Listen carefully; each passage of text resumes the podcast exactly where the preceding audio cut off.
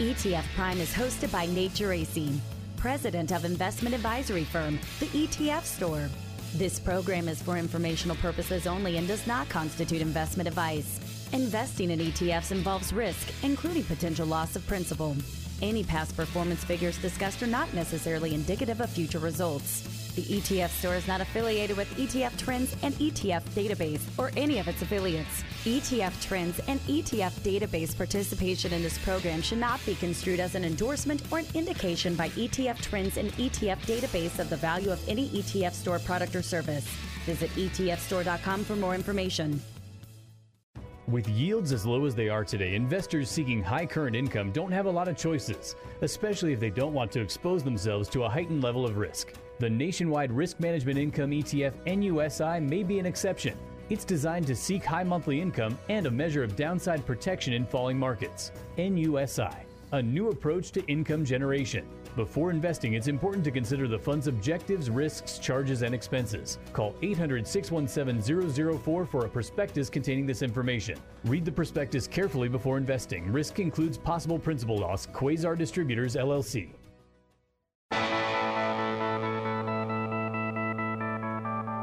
Now it's time for ETF Prime, where we discuss everything you need to know about exchange-traded funds and the world of investing. Whether you're an investing expert or just starting out, Nate will help you get up to date with what's happening on Wall Street and show you how exchange-traded funds can help lower your investment costs, reduce your tax bill, and allow you to take advantage of investment opportunities around the world. And now, the host of ETF Prime, Nate Geraci. All right, this week, it's the ETF State of the Union. I like to do this at least once a year, where I'll sit down with somebody in a key position in the world of ETFs and basically just have them talk about where the industry's at and where it's going, talk opportunities, challenges, misconceptions. And I've got to say, I could not have a better person to deliver this. I'll be joined by none other than the head of iShares Americas at BlackRock, Armando Senra. He's also a managing director there. He's president of the iShares board, and I'm simply going to tee him up to talk about everything he's seeing right now. Record ETF flows, where future growth will come from. I'm sure we'll talk ESG, active ETFs, thematics. Really, our only constraint here is time. And I'll just say, if you haven't heard Armando before, we're talking about an extremely sharp individual here. No surprise, given his position and the fact that iShares does manage over $3 trillion in global ETF assets. But I think you'll really enjoy hearing from him. And I'm interested to get his take on the overall state of ETFs right now. Also joining me this week will be David Jakansky, portfolio manager and partner at Toroso Investments, who, among other things, Toroso manages the SoFi lineup of ETFs. It's 6 ETFs, over $400 million in assets. And we're going to look at 2 in particular, both of which I think are timely just given the markets and economy right now. The first is the SoFi Social 50 ETF, which holds the 50 most popular stocks on the SoFi platform. Of course, meme stocks and the rise of the retail trading, trader and social investing. That's been a big story this year. And so we'll talk about that as it pertains to this ETF. And then the other ETF is the SoFi Gig Economy ETF, which holds companies like Square and Shopify, Airbnb, companies that are really benefiting from this shift to on-demand workers who are leveraging digital platforms. And no question, the pandemic has helped accelerate a shift here. So we'll walk through both of those ETFs. Now, to start this week, I have ETF Trends' Dave Nadig on the line with me from Massachusetts. He's recently back from Camp Kotok in Maine, where some of the smartest economic and investment minds gather to fish and eat and drink, play a little poker, but more importantly, talk economics and investing. Dave's going to give us a recap of that now. Now we're joined by the experts at ETF Trends and ETF Database, the world's largest independent ETF-centric source for top industry news, trends, and insights. By keeping rates so low, that is in effect driving investor money into the equity market. They're not just telling you what positions they've got, they're telling you precisely what trades they've made. It's a little bit of a who's who of the corporate bond space. Dave, thanks for joining me this week. Yeah, thanks for having me, as always, Nate. Okay, so on a scale of 1 to 10, your fishing skills, where do you rank them? Oh, I'm solidly middle of the bell curve. I'm a 5 if I'm anywhere. That's not bad. That's not bad in the sweet spot of the curve. What about your poker skills, 1 to 10? Oh, that's probably more like a 3. But, you know, it's not about winning. It's about playing, right? Okay, what about wine drinking? Wine drinking skills? Well, I've gotten to be a bit of a teetotaler, so not quite so much my jam, but there was some very nice wine poured. Yeah, that's probably where I would excel. Those three. All right, so look, for people who aren't familiar with Camp Kotok, this is held in Maine every year. It's invite only. As I was alluding to, it's attended by economists, investment managers, academic types. Just take us inside this a little. What's the experience like? You were there, 5 days? Yeah, so this is, I think, my 7th or 8th year going back to this. And obviously, we didn't go last year. This is an annual event run by David Kotock of Cumberland Advisors, who I'm guessing your listeners are pretty familiar with, a multi-billion-dollar, primarily fixed income manager based in Sarasota, Florida. And David, for years has sort of brought around him a group of, Fed economists, Fed bankers, portfolio managers, folks that he works with in his professional life. And the idea is to get off the grid, which it's pretty close to. I mean, there is some very sketchy internet connection, but for the most part, it's not a place where people are going to do any work, and spend 5 days talking about the state of the world. And it's a very diverse group. I'm from the left to the right side of the political spectrum, from folks who've worked in government service their entire careers to people who were entrepreneurs doing fundraising for a startup. You get a pretty broad group there. And it I think it serves that purpose. It's incredibly difficult to get to, which, has a certain quality of going through the knothole. It's, another 2.5 hours after you get to Bangor. So it's really in the middle of nowhere in Maine. And it's obviously breathtakingly beautiful and gorgeous. It's also in one of the poorest counties in the world, or at least in the United States, in Maine, deeply rural. And so I think it's a really interesting opportunity to both have some great conversations and also experience a part of the world most of us don't get to see. And this was canceled last year with COVID, correct? Yeah, and this year they came back in with 2 weeks to split, to basically make it so that we could have lower occupancy and be a little bit safer. Super strong COVID protocols in place. Everybody had to be vaccinated. There was testing. It was a big, complex process to get in. But once we were there, it felt surprisingly normal. And honestly, after the last 1.5 years, that by itself was a gift. Okay, so you recently wrote what I thought was a very thought-provoking piece where you recapped your key takeaways from the week. This is titled Notes from Camp Kotok, The Ghost Boat. This is posted at ETFTrends.com. Highly recommend everyone check this out. But let you and I discuss a few of the highlights, and I'll just open this up to you. You can go wherever you want. What did you walk away with? And you might start by explaining the ghost boat for people who aren't familiar. Yeah, sure. So, one of the major topics was, of course, COVID. And David is a huge proponent of public health. He was way early and very strong on Zika. Remember that? Remember the last time we had some pathogen that was going to take over the country, which, in fact, was a terrible tragedy and caused all sorts of birth defects and had real equity issues in terms of who was affected in the southern part of the country and who wasn't. So he's been very in front on this. So we had at attending the event as guests, some folks with epidemiology backgrounds and doctors and folks from, connected to the CDC, et cetera. So we talked a lot about COVID. And the thing that I came away from, aside from having a much firmer understanding on some of the science underneath the hood of the Delta variant and things like that, we actually had a science class where we went through all the different proteins and enzymes. Like, we really got deep into it. But what I came out the other side with was, while we've got a lot of focus on how to crack this problem right now, it's very difficult to predict what this is going to mean for the future. And the narrowest example of that is, what's the economic impact of long COVID going to be? And we had a big debate about that. And of course, nobody really knows, because how can we say what long COVID means when we're only a year and a half into this? We don't know what the 10-year impacts on somebody's health are. And therefore, we don't know what the impact on things like labor force participation are going to be.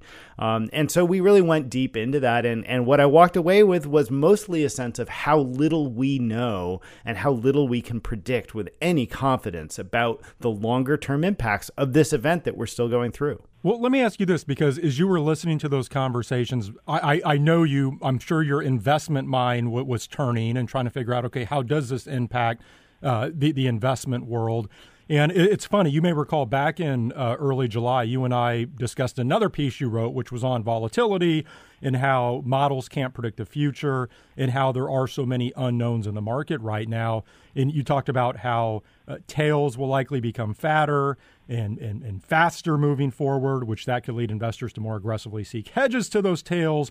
I guess as you listen to these conversations, and I know in your piece you just talked about how there is so much uncertainty out there. There's no playbook for this. We don't know how this might impact the economy moving forward. But from an investment standpoint, I mean, did you walk away, I guess, with the same takeaway that you wrote about a couple months ago? Did Camp Kotok just sort of reinforce that for you?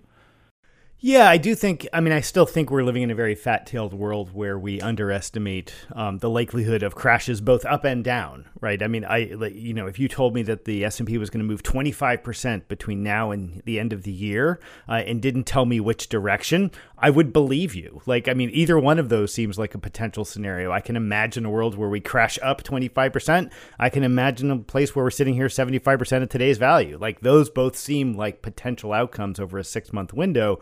That's pretty scary. In terms of very narrow specific things about the investment world, I think labor is what I keep coming back to. Most of the unknowns about what's going on in the global economy really come down to the human impact of this. And that shows up in all sorts of ways. So they're very short-term ones, like the fact that we have a huge crisis in terms of labor availability in the healthcare field, nurses, et cetera, et cetera.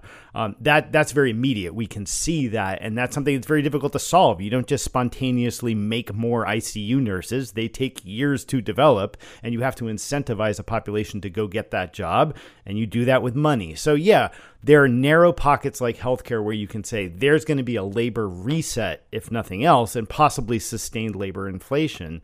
But any place you look at broad collections of labor that either now all of a sudden have had an experience that make them think about that value differently, which I would argue is the younger millennial generation, or where you've got a group of people who have left the labor force in skilled positions that are difficult to immediately replace. And I would argue that we're seeing that in healthcare, we're seeing that in hospitality and travel, we're seeing that in education. And those are not short-term fixes. So because they're not short-term fixes, that means that there should be opportunities there for investors to at least get out of the way of problems, or potentially invest to solve them.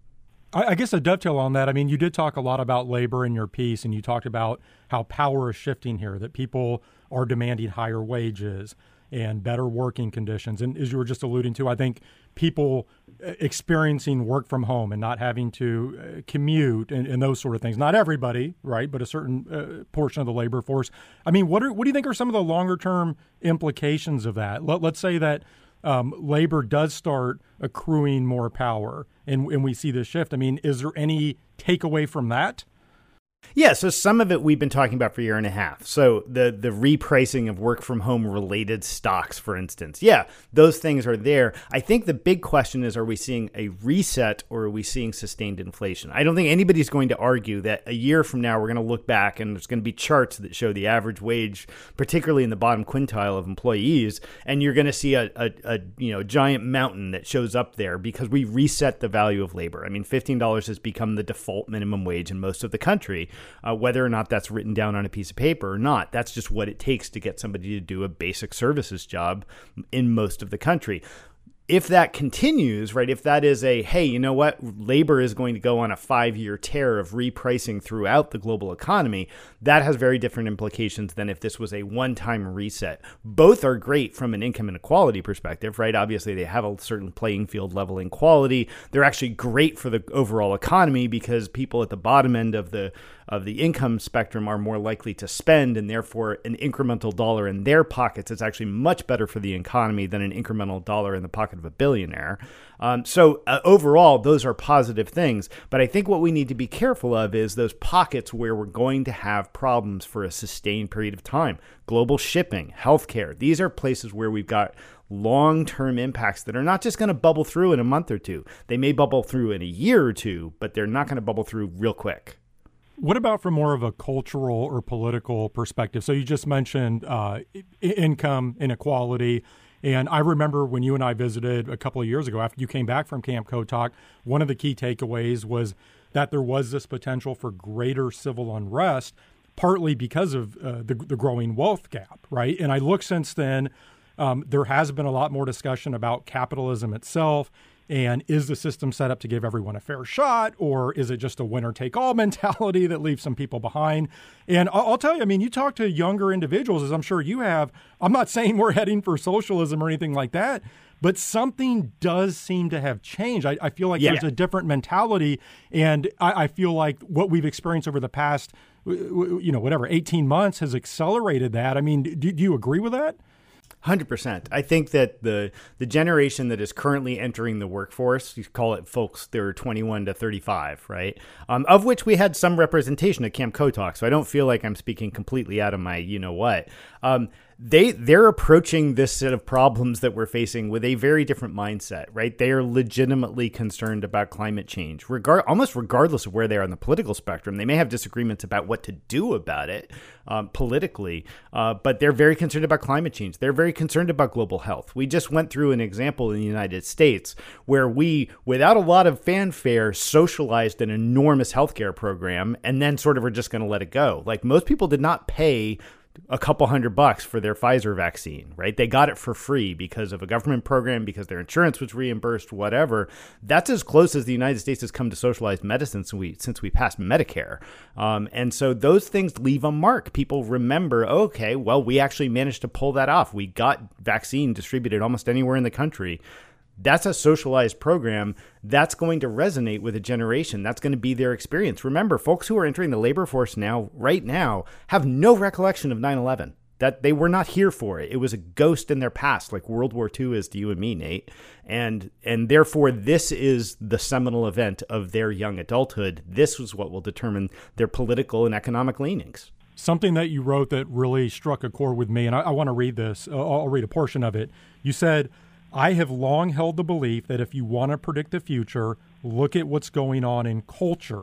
While policy is being made by baby boomers, still, the future is firmly in the hands of young people," which I have to say is a side note. This actually reminds me of the crypto tax provision that was just jammed into the infrastructure bill, which we can talk about that if you want. But you said, quote, "The inside generation is not sitting around waiting for DC to figure things out. They're just getting on with their lives, and they're not really going to ask permission."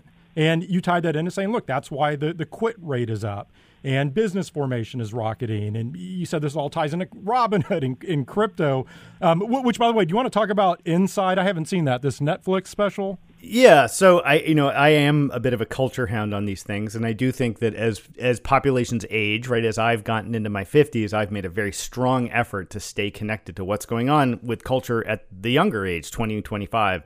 And I hope I do that till the day I die, because I do think that's where you get that window. Bo Burnham's Inside, enormously popular Netflix special. Not only does it have several songs that are explicitly about labor in his generation, about unpaid internships, about the exploitation of human capital, like, which is not exactly average fare for a comedian. So, like, we should pay attention to that.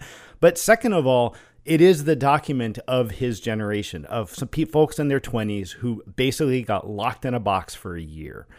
And that has a psychological impact, too. That special, I think, goes into that. I think as folks focused on the economy, we need to ask ourselves what that means in terms of what that generation is going to do, because that is our labor force. Certainly, it's our services labor force as a country. And so we should pay attention to its needs. When you look at things like the quit rate being enormously high in the middle of a world where we've got all of these labor crises, we've got unemployment insurance rolling off, and yet people are still quitting their jobs at all-time highs.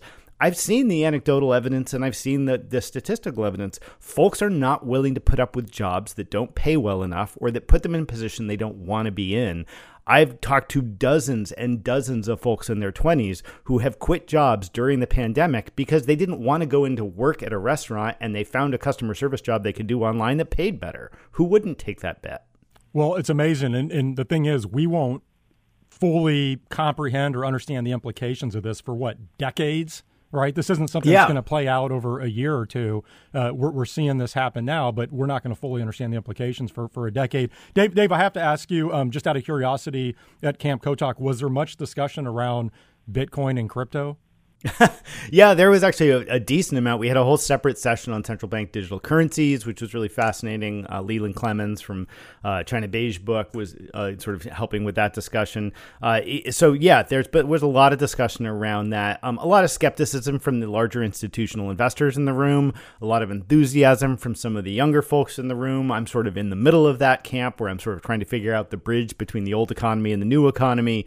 So a lot of discussion there. I wouldn't say that we solved any of the world's crypto problems there, but it definitely had invaded Camp Kotok. Okay, before I let you go, since you and I haven't talked for several weeks, I want to get your take on two ETF stories that have bubbled up here over the past couple of weeks. Just a couple minutes left. Let's stay on the topic of Bitcoin and crypto. You actually wrote another piece that just posted on Friday. It was on Bitcoin futures ETFs. And I think we're up to, what is it, 5 futures-based ETF filings? 490. I don't know. How can you keep track? Yeah. But, you know, these started, we started seeing these after SEC Chairman Gary Gensler. He seemed to message that this could be a path forward for Bitcoin ETFs. Do you think one or all of these could get approved before the end of the year?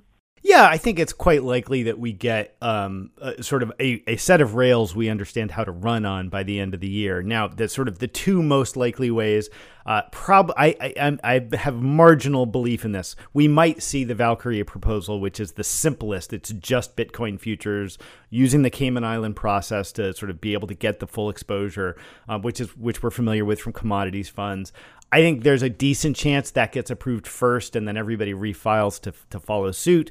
I also think there's a pretty likely chance that what we get is a set of guidance within this 75-day window we're in right now, which sends everybody back to the drawing board with some questions. And those questions will probably be around manipulating the futures market. Is there enough liquidity? How are you going to handle positions limits? Those are all answerable questions that probably require a little bit of tweaking in the filings. So at that point, I think then you get another 75-day window and approval. So, you know, what does that put us at? About 150 days on the outside? I think that's a reasonable guess. But just to be clear, in terms of a physical Bitcoin ETF, minimal shot this year. Oh, I think this pushes all of that way out. At this point, I certainly retract my August 18th, which I think was my prediction, was tomorrow. I don't think that's going to happen. And honestly, at this point, with Gensler's recent comments and what we're seeing in some of the interest in Congress and some of this stuff, I think we're probably a couple years out now. If it makes you feel better, I think I've been wrong on this for like 4 years now. So oh, it's okay. I was wrong about non-transparent active for a solid 5. So and then, hey, just a minute here. Last week, J.P. Morgan came out and said they plan on converting $10 billion of active mutual funds into ETFs. Yeah, I mean, you look, DFA converted $30 billion in mutual funds ETFs earlier this year. Do you think this is the floodgates now opening here? Oh, I think any ETF that has significant assets, decent track record, any kind of traction that isn't fully spread out in 401ks is going to get converted. I mean, and this is just the way the world is going. It's quite easy to do now. If you're willing to let things be transparent and you can just do them under 6c11, it's really not difficult to do these big conversions. If you're trying to convert them into non-transparent active, more complexity. And if you're trying to do this in a fund that's like, in everybody's 401k, that becomes more difficult too. And that's where we'll more likely see things like the Fidelity Magellan Clone ETF as opposed to a direct conversion. Dave, great stuff as always. Thank you for joining me this week. Thanks for having me. Always great. That was Dave Nadig, Chief Investment Officer and Director of Research at ETF Trends and ETF Database. This podcast is sponsored by Global X ETFs. The energy landscape is changing before people's eyes, and innovative companies are bringing green technologies like solar panels, smart appliances, and electric vehicles to our homes and driveways. The prospect of a federal infrastructure deal this year could offer significant room for these technologies to grow. Ready to invest in the transition to green energy? Visit GlobalXETFs.com to learn how.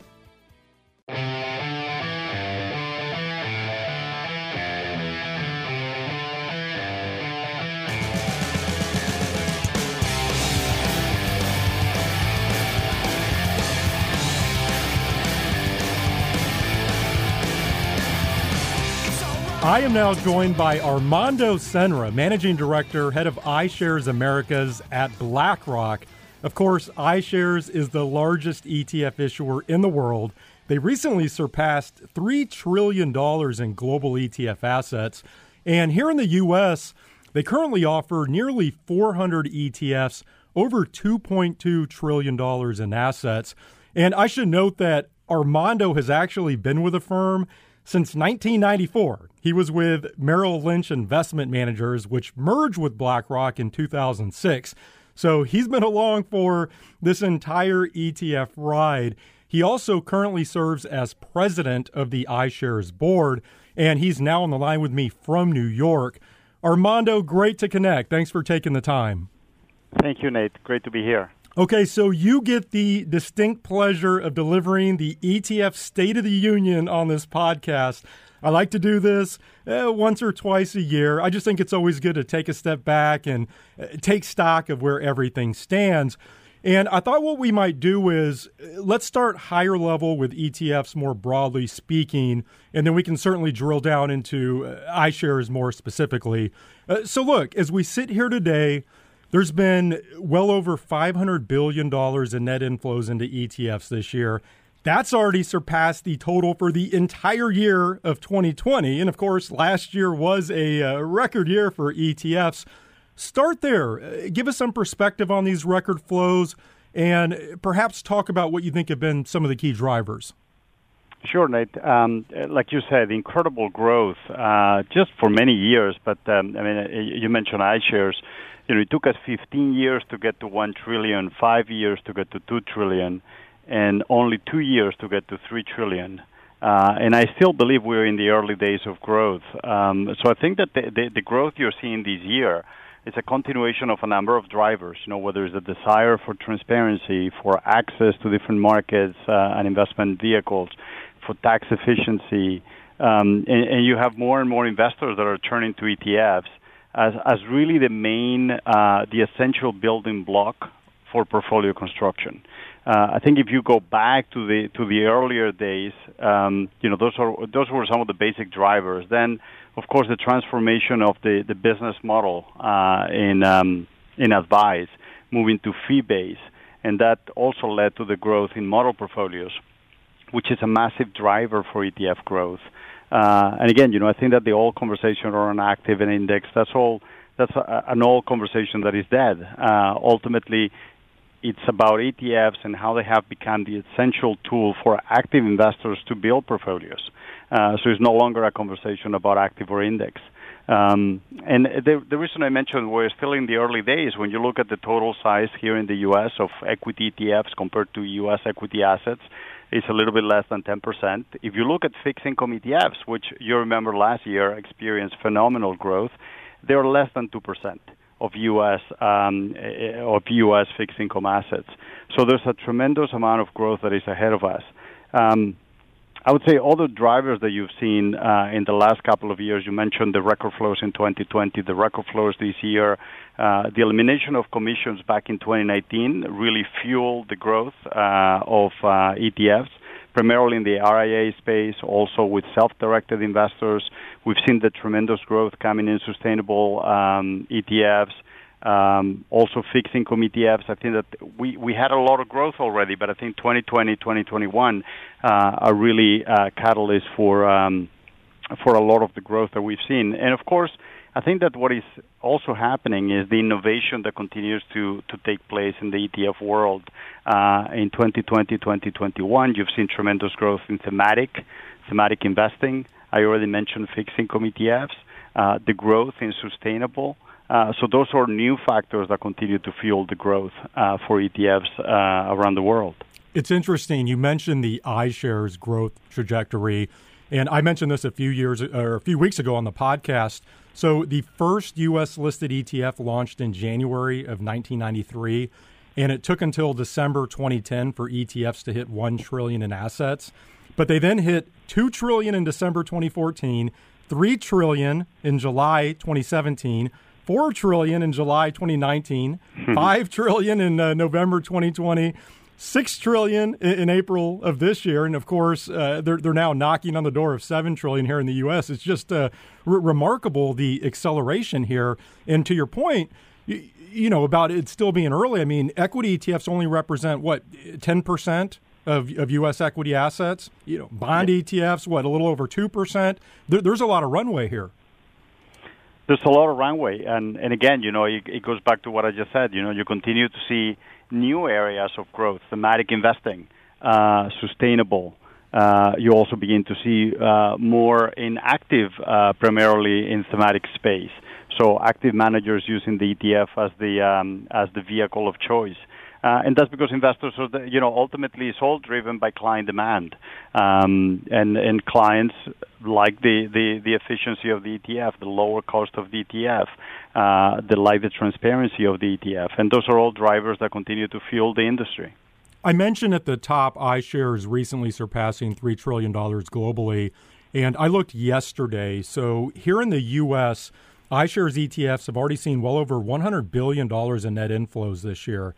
Now, you just walked through a number of drivers for the industry as a whole, and I think we also have to mention, clearly, the financial markets have been a strong tailwind as well. But in terms of iShares-specific drivers, is it all of the same things that you just mentioned, or are there other factors that are contributing to iShares growth as well? No, I mean, look, it's just incredible to think of the reach of iShares. Here in the U.S., we estimate that there's about 22 million people that own iShares ETFs, about 100 million across the world that utilize our indexing capabilities. So just, you know, the reach of the vehicle, the reach of iShares is just staggering. In terms of the growth, it's been catalyzed by the same dynamics that I mentioned. I would say, you know, for us, especially if I look at the last couple of years, the growth in sustainable has been a dramatic engine of growth.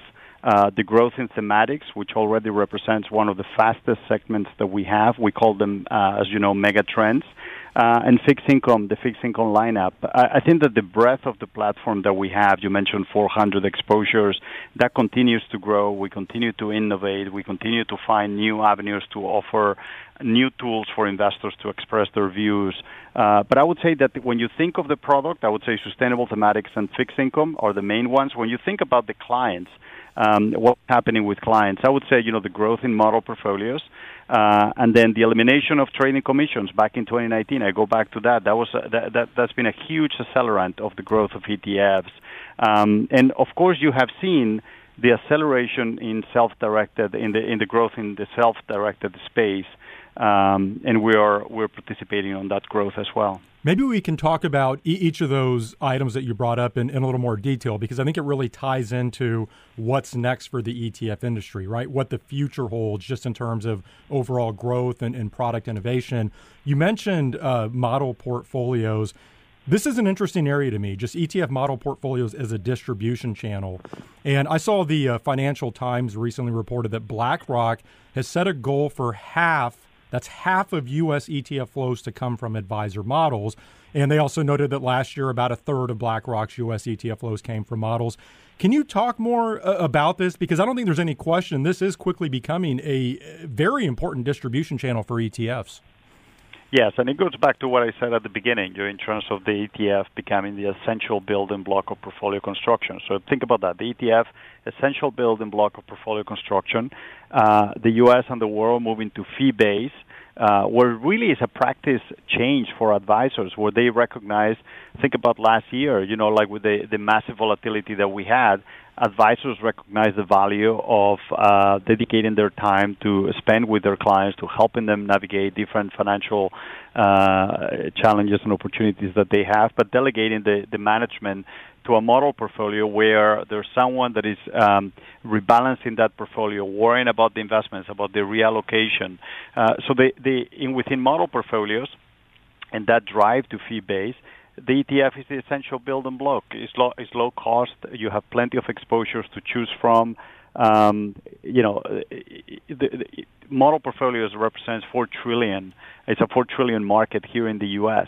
And like you said, right now we estimate that about a third of our flows come from models, but we see that growing to be half, and that's because of the growth in model portfolios. The other thing that is also interesting to clarify, because I get a lot of questions around that, is that we have great growth in our own BlackRock model portfolio platform. But the fastest growth, the biggest part of the growth, is coming from third-party managers utilizing our exposure. So not the BlackRock models. We have great growth in BlackRock models, but the bigger part of the industry that fuels our growth is other people building models with our ETFs. It's amazing. You mentioned the model market being at about $4 trillion at the end of last year. That same Financial Times piece said that BlackRock expects that market to grow to $10 trillion in the next 5 years. Pretty remarkable.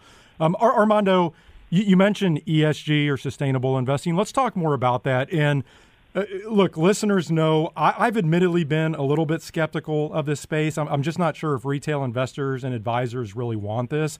Now, that said, I also realize that the BlackRock U.S. Carbon Transition Readiness ETF, ticker LCTU, that's the most successful ETF launch this year, though I will say my understanding is a large pension generated the bulk of assets here. But nevertheless, give me the counter to that. Like, why do you expect retail investors and advisors to really embrace ESG? The easiest answer is that it's because it's not about your values or beliefs. Ultimately, ESG is about investment risk and performance. And I think that, look, if you just look at one of the easiest examples, and you look at what has been happening this year in terms of natural disasters, whether it's the wildfires in the West Coast, the floods in Germany or China, it's easy to understand why you need to think about climate risk in your portfolio. So this is not about whether you believe in climate change or not. Let's put that aside for a second. You know what is happening. So climate is having an impact on your portfolio.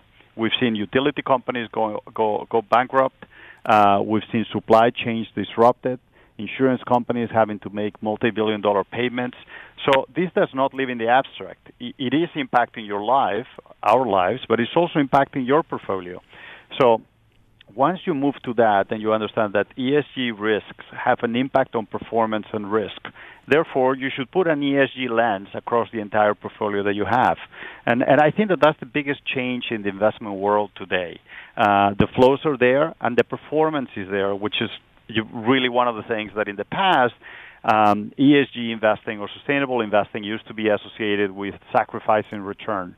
And we're actually saying is the opposite to that.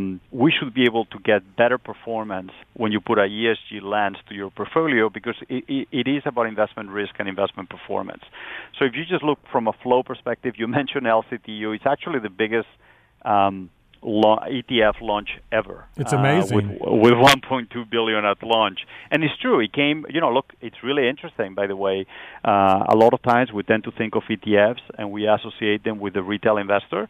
Here you have an ETF that we launched working together with CalSTRS and other large asset owners around the world. They invested in it because they like what it's offering, like in the case of LCTU.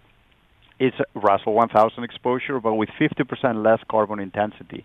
And that's what you're getting with that exposure. So, again, I think that once you move away from values and you think about ESG from the perspective of risk and performance, that's what we are seeing the growth. We just passed $130 billion in ESG ETFs globally. Here in the U.S., it's about half of that. This year alone, about $17 billion year to date. Think about one of the biggest exposures that we have, ESGU, which is large cap, mid cap in the U.S., is reaching $21 billion in assets. So there's clear demand, and this is one that I can tell you we're in the very early days. But the acceleration in the flows that we're seeing here in the U.S. is just amazing because, back in 2019, this was really a European story. Now half of the flows are coming from the U.S. All right. Another area that you mentioned is fixed income ETFs. And this is an interesting category to me, just given how low interest rates still are. So I've said before, I think the bond portion of a portfolio is the single greatest challenge for investors right now.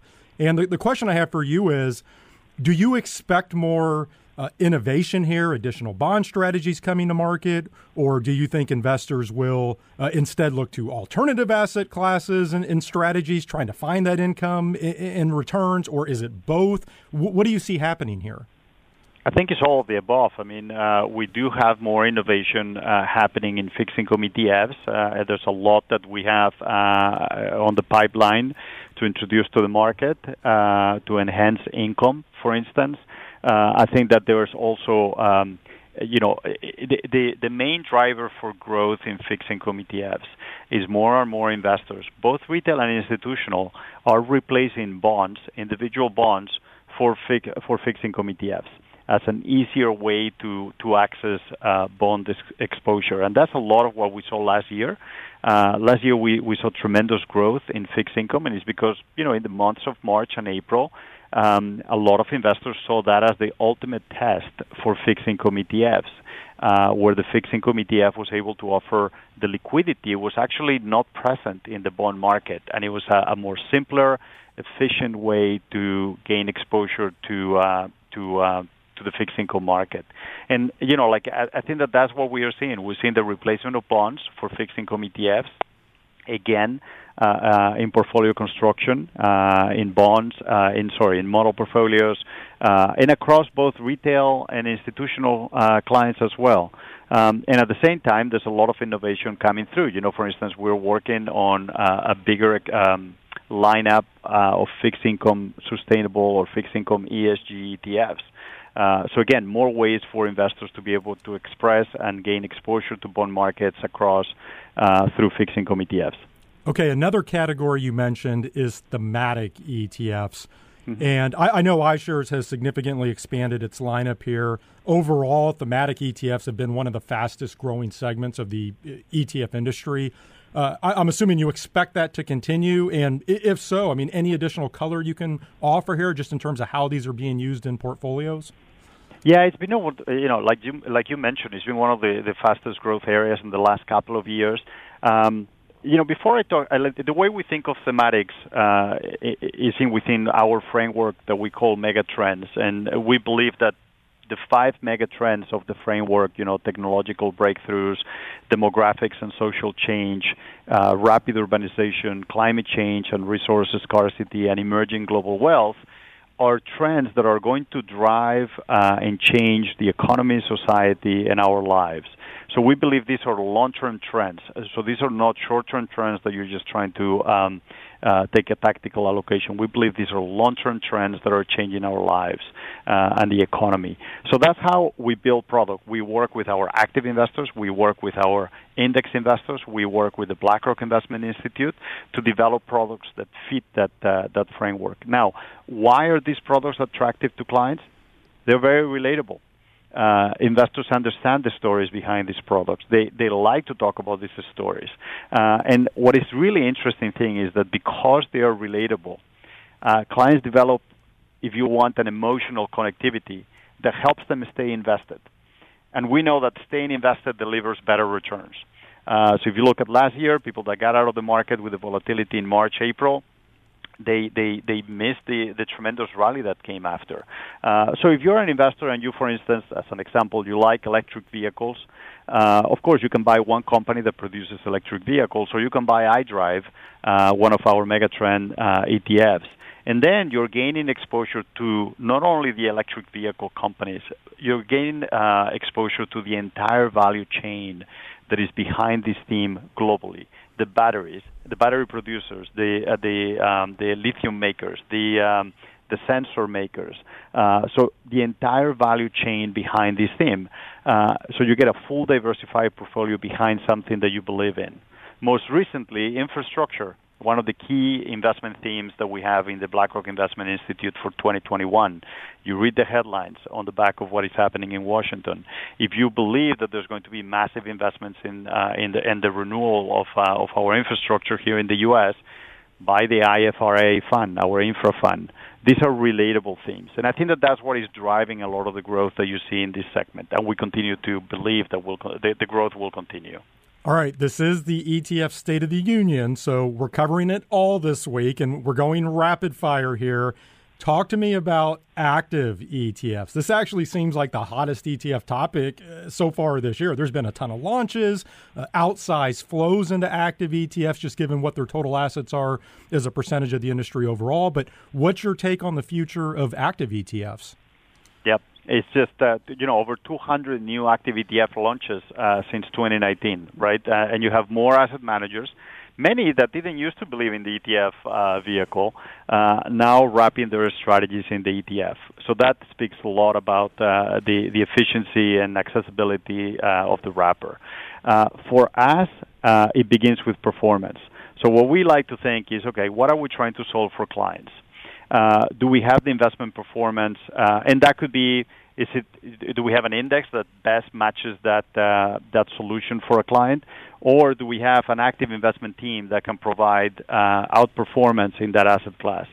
And then we start thinking around what is the best vehicle to wrap that strategy. As you know, we have mutual funds. We have separate account capabilities, SMAs.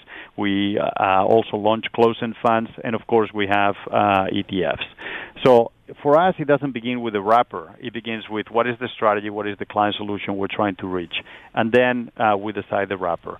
To me, the key with active ETFs ultimately is performance, just like with any other active product.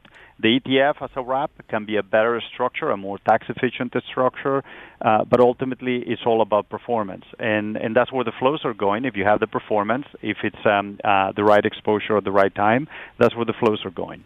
Okay, two more areas I want to ask you about. And the first goes back to what you were discussing earlier, sort of the rise of this self-directed investor, the retail investor. I do think the commission-free trading has certainly played a role there. But the area that I want to focus on here is ETF education. And the question that I have for you is, do you feel like progress is being made here? I feel like ETF education always comes up as a topic when talking about retail investors. You know, there are some products on the market that can be more complex, complicated, and some retail investors have had negative experiences in those ETFs, which I think, unfortunately, can give the entire industry a black eye at times. But does more need to be done here? Do you have any other thoughts around ETF education? Yeah, I mean, that's one topic that is really, I'm glad you brought it up. We are paranoid around investor education. We're paranoid around working with regulators and other industry participants to be able to make sure that, to the best of our ability, investors have a good experience and understand what they are buying. So that's twofold: both the stakeholder, you know, regulation, industry, more transparency, more clarity for the industry, and then also helping investors understand how to achieve the objectives that they're trying to achieve. And we spend a lot of time and energy behind investor education. And that's one of the things that, I mean, look, it's just been phenomenal, right? The growth in self-directed investors. Over the last year, over 10 million new direct brokerage accounts were opened in the U.S. It's just staggering. And that's on the back of commission-free trading. That's also on the back of more people working from home, spending more time looking at their finances. So it's just been phenomenal growth. Now, our mission, our responsibility, what we see as our responsibility is to help those investors understand how to make their investment decisions, how to build a diversified portfolio, not just to chase the market based on what has been happening in the last year and a half, but also how you build a portfolio. What are the benefits of diversification? Do you understand the products that you're buying? So we're spending a tremendous amount of time in investor education for that reason. Who do you think the burden ultimately falls on for education? Is it ETF issuers? Is it everybody in the ETF ecosystem? Does that, you know, filter over to financial advisors? I mean, is it everyone, or do you think somebody in particular should carry the flag here? Well, look, I think ultimately, self-directed investors are, you know, by definition, they're directing their own investments, so they don't use an advisor. I think that we definitely see our responsibility to be able to help investors make better decisions. We've spent a lot of time on our website. We spend a lot of time on our with our distribution partners, creating webinars, creating educational materials. We spend a tremendous amount of time with advisors, walking them through what's happening in the industry. How are we building portfolios? Portfolio construction tools that we we create for them to use with clients. So I think, look, ultimately the entire industry, we are paranoid about it, and we spend a tremendous amount of time on it. Okay, lastly, no ETF State of the Union is complete without talking fees. And it's interesting. I feel like the so-called ETF fee war, you know, that was all the rage a few years ago, got a ton of media attention, but it does seem like things have quieted down at least a little bit on that front. Can you just offer any insight into how iShares views ETF fees right now? And do you still think this is an area where over time the general direction is lower for the industry overall? Look, I believe ETFs offer tremendous value to investors. If I ask you, would you have believed a few years ago that you would be able to buy the S&P 500 in one ETF at 3 basis points? It's just incredible. When you look across, I'm not talking even iShares, if you just look across the industry, the access through all the exposures that the industry have been able to create for investors. And in our case, what we believe is super important is not only the value, but it's also the quality in terms of what we do. So iShares, since 2015, has helped save investors over $400 million through reductions in fund fees. So there's been tremendous amount of sharing the scale and the growth through reduction in fund fees that go to the bottom line of the investor. At the current levels, I think ETFs, compared to any other alternative in the industry, offer tremendous value. So I think that, you know, like I would flip that. Once you are at 3 basis points for investing in the S&P 500, I think that we need to look beyond not just the value, but the quality. What does that mean for us? It means all the investments that we make in the technology platform to support the growth of our range so that we make sure that when things, in moments of market distress like last year, things work. Everything works. Investors get the experience that they're expecting from our ETFs. The portfolio engineers that run our products, all the talent that we hire, the educational pieces that we create, going back to all the education and tools that we create for clients, the product innovation, all that represents huge investments to add value and quality to clients. It's not just the fee of the ETF. Extremely well said, Armando. Before I let you go, let's close on a fun note here, and I alluded to this earlier. You were at BlackRock when iShares was purchased in 2009, and I believe at the time the deal was completed. If I'm not mistaken, total iShares assets were around $300 billion versus the over $3 trillion globally now. I'm just curious, any good stories or anecdotes from around that time? Like was this purchase seen as risky internally, or did everyone know it'd be a home run? What was it like back then? Yeah, it's actually really interesting because when I was during that time of the acquisition, I was actually running our Latin America region from New York. And what is interesting to me, and hopefully you find this interesting, is that what I was missing in my sliver to be able to really have the growth that I needed in Latin America were ETFs. So I was always looking at what BGI was doing because they were building a tremendous presence in the institutional segment. So it goes back to what I said before, not just retail investors. In this case, in Latin America, pension plans where they had allowed ETFs to be used in portfolio construction for the pension system in key markets like Mexico, for instance, right? So BGI was just killing it. They were experiencing tremendous growth. So I was dreaming with the idea of having an ETF platform. And then, of course, there was an announcement. It's like, okay, now we have it. Look, at the time, so for me, I didn't have, it was just great to have now an index platform and ETFs and be able to grow. There was a lot of back and forth around combining index and active, and all that is a muted point. And I'll leave you with the final story there. The guy at the time that was running BGI iShares in Latin America, Daniel Gamba, is now the co-head of active equities at BlackRock. And I, who, you know, at the time, I guess I was Mr. Active, I ran iShares in the Americas. So there's the irony, and that's the beauty of the combination of the two firms. It's so funny. Bloomberg's Eric Balchunas, he called the acquisition of iShares the Louisiana purchase of ETFs, which I absolutely love that. But Armando, just a tremendous look at the ETF industry this week. Congratulations on the continued success of the iShares ETF lineup. Thank you for joining me this week. Thank you. It's been great to be here. Thank you, Nate. That was Armando Senra, Managing Director, Head of iShares Americas at BlackRock. This podcast is supported by iShares. The shift to a low-carbon economy is changing the way people invest. iShares sustainable ETFs help you position your portfolio to manage sustainability-related opportunities and risks, such as climate change. Get your share of progress at iShares.com/sustainable. Visit iShares.com to view a prospectus, which includes investment objectives, risks, fees, expenses, and other information that you should read and consider carefully before investing. Risk includes principal loss. There is no guarantee any fund will exhibit positive or favorable sustainability characteristics. Prepared by BlackRock Investments, LLC.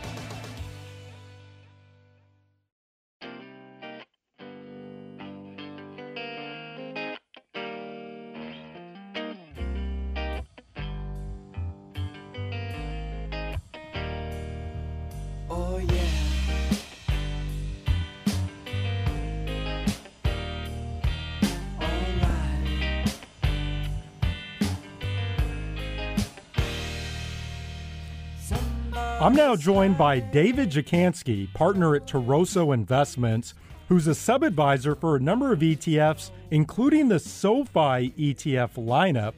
And David serves as a portfolio manager on several of the ETFs under the Toroso umbrella. He's now on the line with me from New York. David, great having you on the podcast. How are you, Nate? It's a pleasure to be here.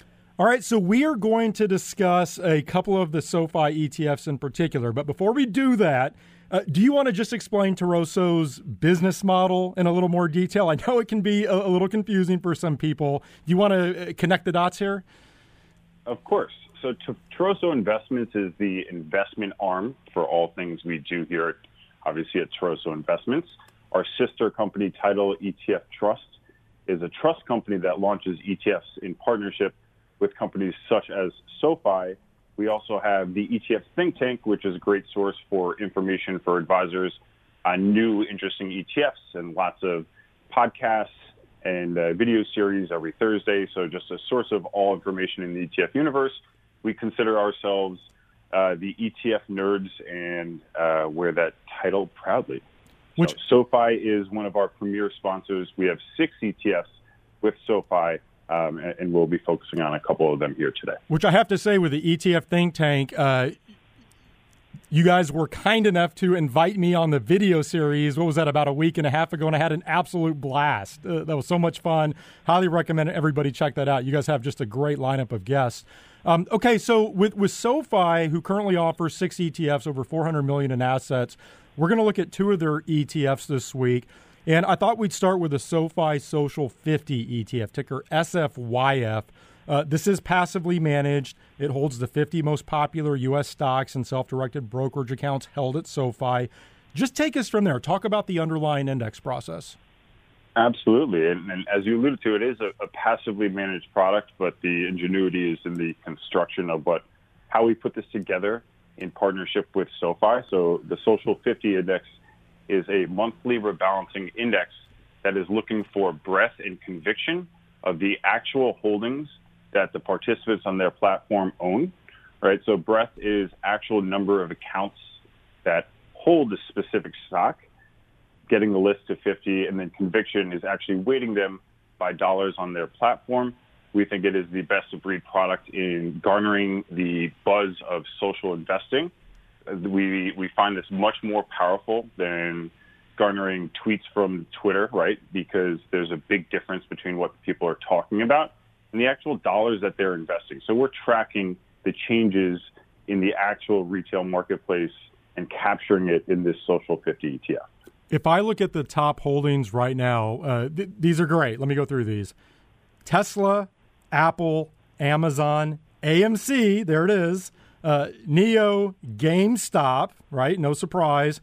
And then Microsoft, NVIDIA, Moderna, Disney. I'm curious, how quickly did AMC and GameStop show up here? Yeah, so AMC and GameStop were both actually added in our February rebalance. GameStop with size in our March rebalance. But the beauty of this, and it's a little bit of skill and a little timing and a little bit of luck, obviously, on the rebalancing schedule. But you have something that, without emotion here, will pull the trigger on a monthly basis and recapture value and rebalance to a more rational rate, because obviously these securities can run quite substantially. So this monthly rebalance, having both in February, obviously contributed greatly. AMC actually contributed about 62% of our total return, about 35-36% this year. Second actually was Moderna. Third was GameStop. So it's not always the one you would expect. But it's a really unique list because on top of those really high growth names, you have four airlines, you have ExxonMobil and Fiverr and Ford, and a lot of kind of deep value companies as well. So it's a very eclectic basket of stocks that's not just these high flyer meme stocks, but it's a way to harness that as well. And I will note, you talked about performance, so this being up, what, 35, 36%, that's compared to, what, 20% for the S&P. So this ETF has just crushed that index. Are you surprised that someone like, I don't know, Robinhood hasn't launched a competing product here? Well, I mean, we always expect in the ETF marketplace that if you come first to market with a unique concept that you will have me-too products. But it's our business to build best-of-breed products, so we welcome all competition. Okay, so the other ETF I wanted to ask you about is the SoFi Gig Economy ETF, ticker GIGE. And I think what's really interesting here is just how everything we've experienced over the past year and a half has really changed the mindset of the labor force. I was actually visiting earlier with ETF Trends, Dave Nadig, and we talked about this. But this ETF is actively managed, so you're making the portfolio decisions. Take us through the overall investment case for this ETF and then talk about your process. Absolutely. And so first off, in our eyes, the gig economy, most simply put, is the change in how work is conducted. It's the ecosystem of all the companies that facilitate the gig economy, from solopreneurs to part-time employees. We see this trend hitting everything from traditional consulting to traditional banking, transportation, payments, e-commerce, et cetera. So one of the reasons why we came out with an active ETF in this space is because we expected it to evolve so much over time, and trying to create one specific index formula for that didn't rationally make sense. Actually, when we came to market, we had 40 names.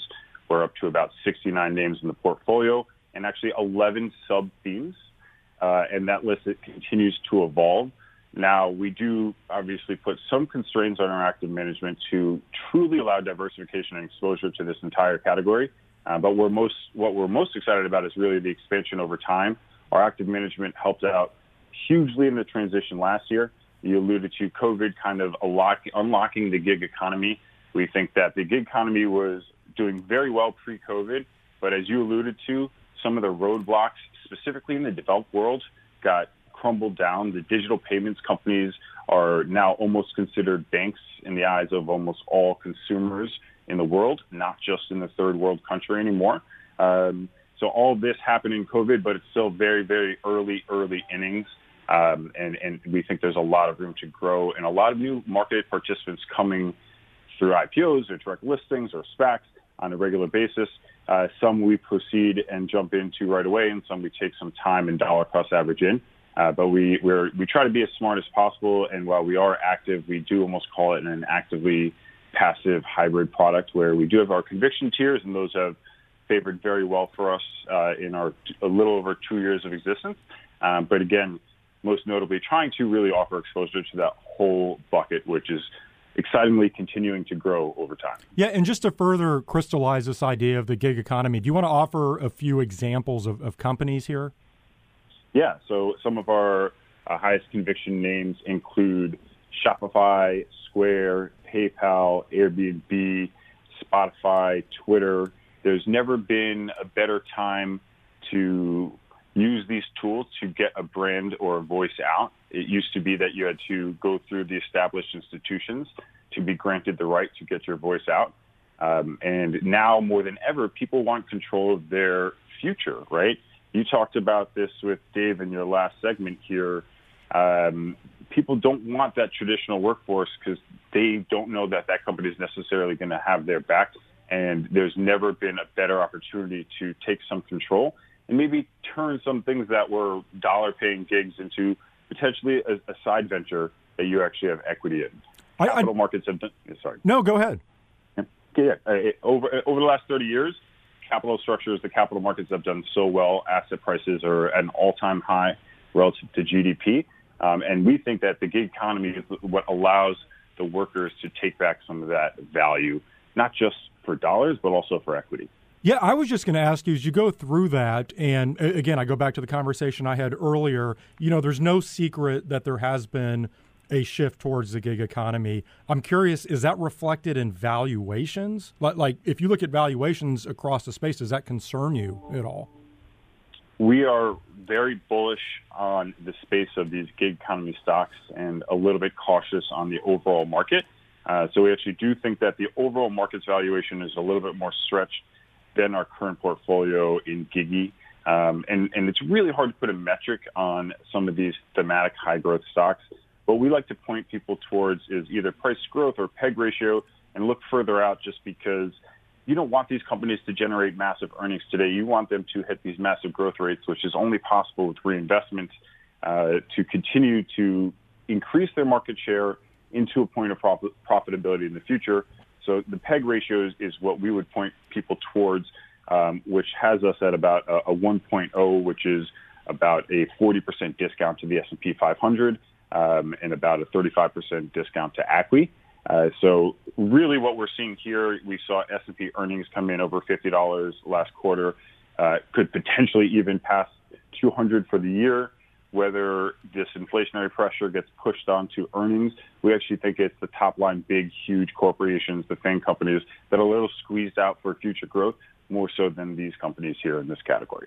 David, before I let you go, you were alluding earlier to what you perceive as the value of active management here. And I think certainly in the thematic ETF space, active management can make a lot of sense. You have emerging areas, emerging technologies, and you can make the case for an active manager being nimble here versus taking an index-based approach. What I'm curious about, there's obviously been a lot of discussion around the non-transparent ETF wrapper. I'm curious, as someone who is using the transparent ETF wrapper, does that worry you at all, that everyone can see your picks every day? Absolutely. So first, on the active and passive comments, as I alluded to, we tried to take a passive philosophy. And really what index companies are trying to do is to harvest the randomness of market, right, or put tiers towards certain weights. So we have our biases that give us our tiers, but we're still trying to harvest that randomness. We just look at it every single day, right? Mm-hmm. So a lot of these companies have so much volatility and can move so much during earnings or specifically during COVID last year. That just rebalancing and taking that almost index philosophy on a more frequent basis as needed as the divergence occurs, we found adds a lot of value. And also it allowed us to make a rotation away from, for example, the transportation space and over to the platform space and the digital payment space right in the early days of COVID. Does that mean that we sold Uber and Lyft completely? No, but we cut them in half. They were still parts of our universe, but we reallocated to, at the time, the Pinduoduos, the Jumias, the Fivers, the Upworks, et cetera, which are still some of our top holdings in this ETF right now. So it allows us the freedom to make rotations, but the structure to be diligent with all of this randomness that can occur from having 11 sub-themes in a portfolio. What about the daily disclosure of holdings? Yeah, I mean, honestly, I think that if you're in a liquid asset class, it shouldn't really hurt you. I think the mutual fund world came in a world of kind of cloaked marketing, of all this secrecy, of can't release their secret sauce. And oftentimes the best strategies end up being very unique, simple philosophies. And it really doesn't need to be all that super complex. And we've seen some of the best performing managers in the active space just really be fully transparent and show their cards. And I think that it only helps, if not hurts. I think there's a place for non-transparent ETFs in the universe, but it might be more in the kind of alternatives realm with supreme illiquidity. But in the liquid world, I just don't really see, no one knows what the future is tomorrow. Even if you're dollar cost averaging into a position, and you could always potentially stop. So I think it's a benefit to our industry and gets people even more comfortable and helps them understand what they actually own today and allow them to x-ray into their portfolio and see the actual stocks. At the end of the day, we talk about all these ETFs, but it still sums up to a portfolio of stocks for an investor. So, well, David, with that, we'll have to leave it there. Again, great having you on the podcast. Thank you for joining me. It's been a pleasure. Thank you for having me. That was David Jakansky, portfolio manager and partner at Toroso Investments. That'll do it for this week's ETF Prime. As always, you can find me on Twitter at Nate Geraci, or you can send comments through ETFprime.com. Next week, have I got a show for you? I'll be joined by Thomas Petterfee, chairman of Interactive Brokers. We are going to go in-depth on the practice of payment for order flow by retail brokers. I can't wait for that. And then Macmillan's Chris Sullivan is going to give us a unique look at how ETF issuers market themselves. Until then, have a great week, everyone.